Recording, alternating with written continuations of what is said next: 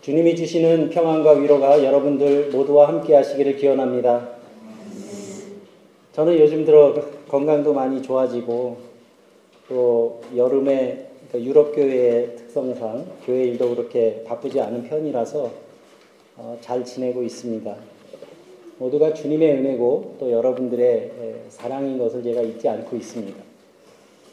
그런데 제 몸은 참 편안한데 마음은 그렇게 편안하지만은 않습니다. 오히려 그 제가 지내는 환경이 평안할수록 자꾸만 그 마치 목에 가시가 걸린 것처럼 제 마음에 걸림돌이 되는 일들이 있기 때문입니다. 최근에 제가 관심을 가지고 어, 기도하는 마음으로 지켜보고 있는 뉴스가 두 가지가 있는데 하나는 한국의 세월호 특별법에 관한 것이고 다른 하나는 팔레스타인 가자 지구에 대한 기사입니다. 하나는 가족을 잃은 유가족뿐만 아니라 우리 대한민국 국민이라면 누구나 받은 그 상처를 치유하는 일이기 때문에 저는 그 일이 꼭 필요한 일이라고 생각하고 또다시 그런 비극적인 일이 한국에서 반복되지 않고 안전한 나라, 그리고 다음 세대에게 우리가 떳떳하게 물려줄 수 있는 그런 나라를 만드는 일과 연관이 있다고 생각하기 때문입니다.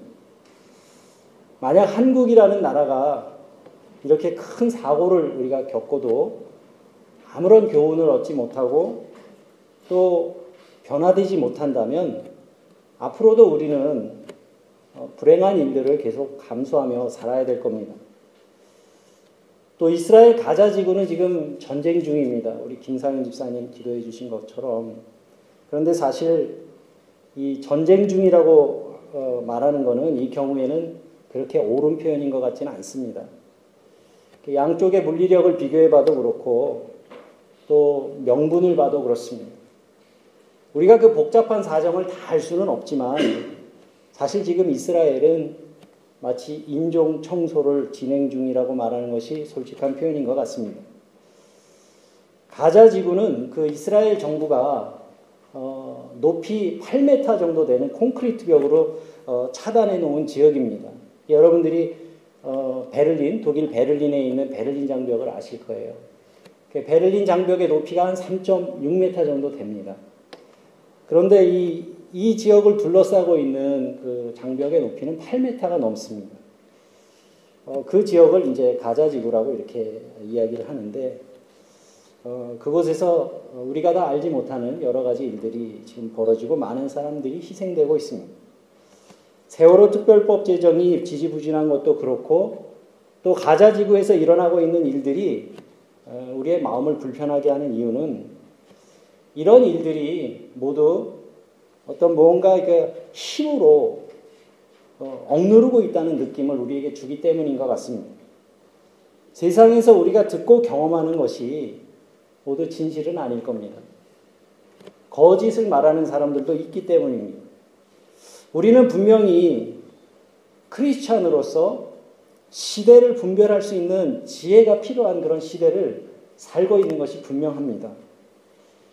제 마음속에는 하루에도 12번씩 이런 속삭임이 들립니다. 그냥 너에게 맡겨진 일이나 열심히 해. 성경 읽고 또 제가 이번 여름에 읽으려고 제가 아주 독한 마음을 먹었어요. 여름 동안 책을 30권을 읽으려고 뽑아놨어요. 그래서 어저께 제가 여덟 번째 책을 이제 마치고 아홉 번째 책으로 들어갔는데 책이나 열심히 읽어. 그게 나에게 맡겨진 일이니까. 이런 다짐을 제가 하루에도 몇 번씩 합니다. 그런데 저의 주변이 평안할수록 저의 평정심을 유지하는 것이 그렇게 쉽지만은 않은 것 같습니다.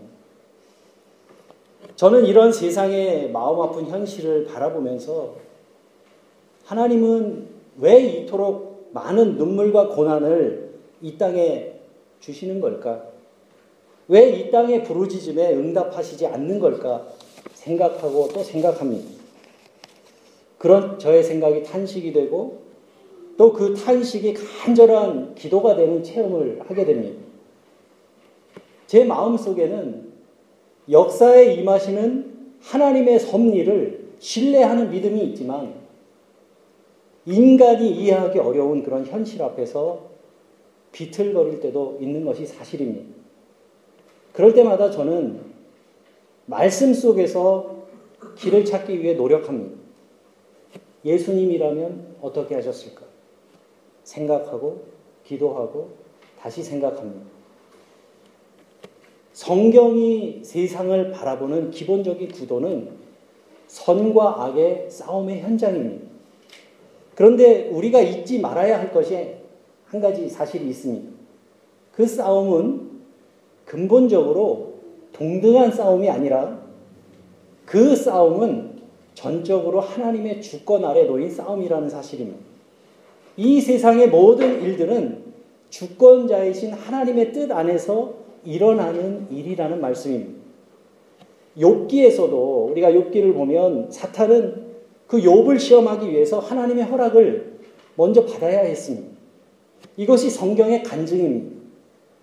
고린도후서 12장에서 바울이 묘사하는 그 여러 가지 공격에 이르기까지 수많은 성경의 본물들은 사탄 역시 하나님의 권세 아래서 움직일 뿐만 아니라 결국 그분의 주권, 아, 주권적인 그 역사를 이루어 가는데 힘을 보탤 수밖에 없다는 사실을 성경은 우리에게 증언하고 있습니다. 무엇보다도 예수님의 십자가는 선과 악의 싸움이 벌어지는 절정의 장소입니다.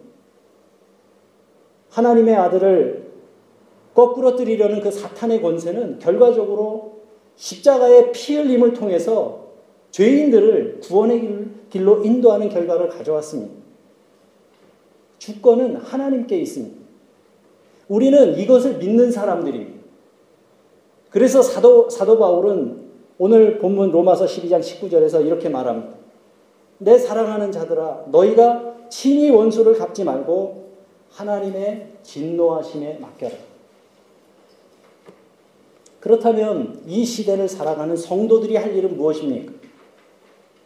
이 시대를 살아가는 성도들이 경계해야 할 것이 있습니다. 그것은 불신앙의 마음과 또 우리의 마음이 미움과 분노와 무관심의 감정으로 채워지지 않도록 우리가 애써야 합니다. 세상은 마치 우리의 영혼 속에 미움과 분노와 거친 마음들을 심어 놓으려고 아주 작정을 한 것 같습니다. 어떤 일도 신뢰하지 못하게 하고 또 진실과 거짓을 분별할 수 없게 하고 분쟁과 다툼을 아주 일상화하는 그러한 사회, 약자들의 눈물과 통곡은 외면되고 세상에는 진실은 없다. 힘이 곧 진실이라는 그런 논리를 퍼뜨리고 있는 것 같습니다. 이러한 현실 속에서 우리의 생각과 영혼은 조금씩 거칠어져 가고 우리의 마음 속에서 사랑과 자비를 잃어버린 영혼들이 되어 갑니다. 사람들은 다른 사람에게 일어난 불행한 일이 나에게 닥친 불행이 아니라는 것을 다행으로 여기면서 살게 되고 온갖 불의한 일들로부터 무관심하게 고개를 돌려버리게 합니다. 여러분 이것은 분명 그리스도의 마음이 아닐 것이고 그러한 마음들이 자리한 곳이 하나님의 나라는 아닐 것입니다. 우리의 딜레마가 바로 여기에 있습니다. 악을 악으로 갚고 미움을 미움으로 갚고 폭력에 폭력으로 대항하는 것은 성도가 선택할 길이 아닙니다. 물론 쉽지 않은 길입니다. 그리고 연약하고 무능하게 보입니다. 그렇지만 예수께서 원수를 사랑하고 사랑하라고 말씀하신 것은 원수가 또 원수를 낳고 또 폭력이 또 다른 폭력을 낳는 끝없는 그 악순환을 끊어내라고 하는 그런 말씀으로 우리가 이해할 수 있을 겁니다. 주님께서는 십자가 위에서 자기를 못 박은 사람들을 향해서 그들을 용서해 주실 것을 하나님께 기도했습니다. 아버지 저들의 죄를 용서하여 주옵소서. 기독교의 신앙은 이 십자가의 실패 속에서 시작되었다는 것을 우리가 기억해야 합니다. 그리고 그 실패를 디딤, 디딤돌로 삼아서 세상에서 가장 위대한 성공을 이뤘습니다. 기독교 신앙은 패배를 승리로 바꿔주는 능력입니다. 너희는 세상에서 환란을 당하나 담대하라. 내가 세상을 이겼노라. 내가 세상을 이길 것이다. 미래형이 아니고요. 내가 세상을 이겼노라. 예수님께서 선포하셨습니다. 임마누엘 칸트는 이런 말을 남깁니다. 선한 것은 없다. 선한 의지가 있을 뿐이다. 악한 것은 없다. 악, 악한 의지가 있을 따름이다. 모름지기 구원과 해방을 얻으려면 우리가 인내하며 기다리고 자기의 뜻과 고집 때문에 빚어진 그 고통으로부터 예수님의 고난으로 나아가는 결단을 결단이 우리에게 필요합니다. 여러분 그래서 성도는 이 땅을 축복하기 위해 부르심을 받은 사람들입니다. 성도는 복음을 들고 이 땅을 축복하라는 그 직분을 받은 사람들입니다. 그들은 사랑이 메마른 곳에 사랑을 전하고 또 평화가 목마른 곳에 평화를 전하며 분쟁과 다툼이 있는 곳에 화해와 일치의 역할을 하라고 부르심을 받은 사람들입니다. 이것이 우리가 이 땅에서 부여받은 영적인 소명입니다.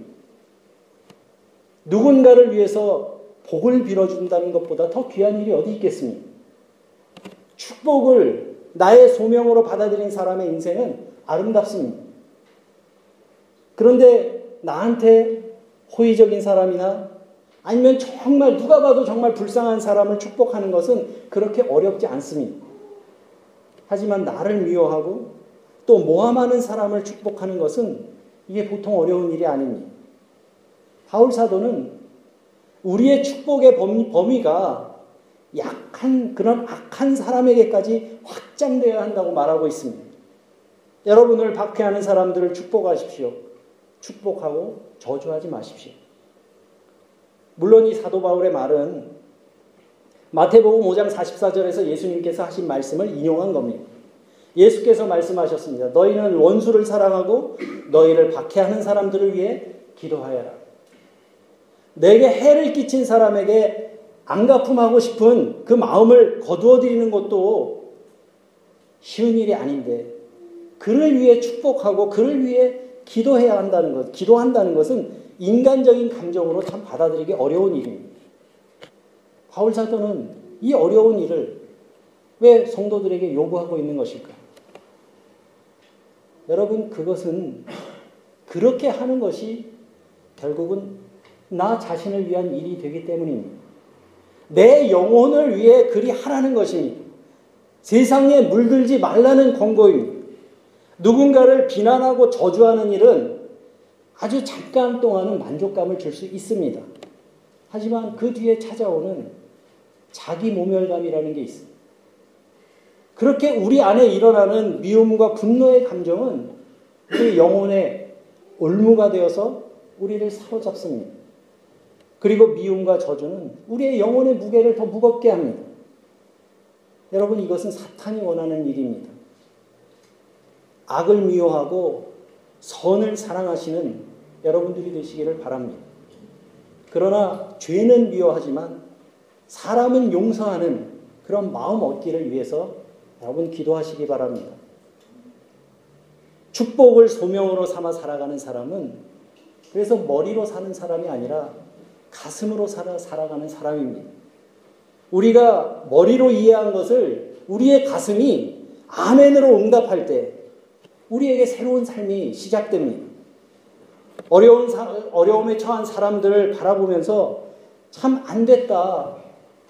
이렇게 생각하는 사람들은 많지만 그들을 위해서 손과 발을 움직이고 내가 가진 것의 일부를 내어놓고 나누는 사람은 그렇게 많지 않습니다.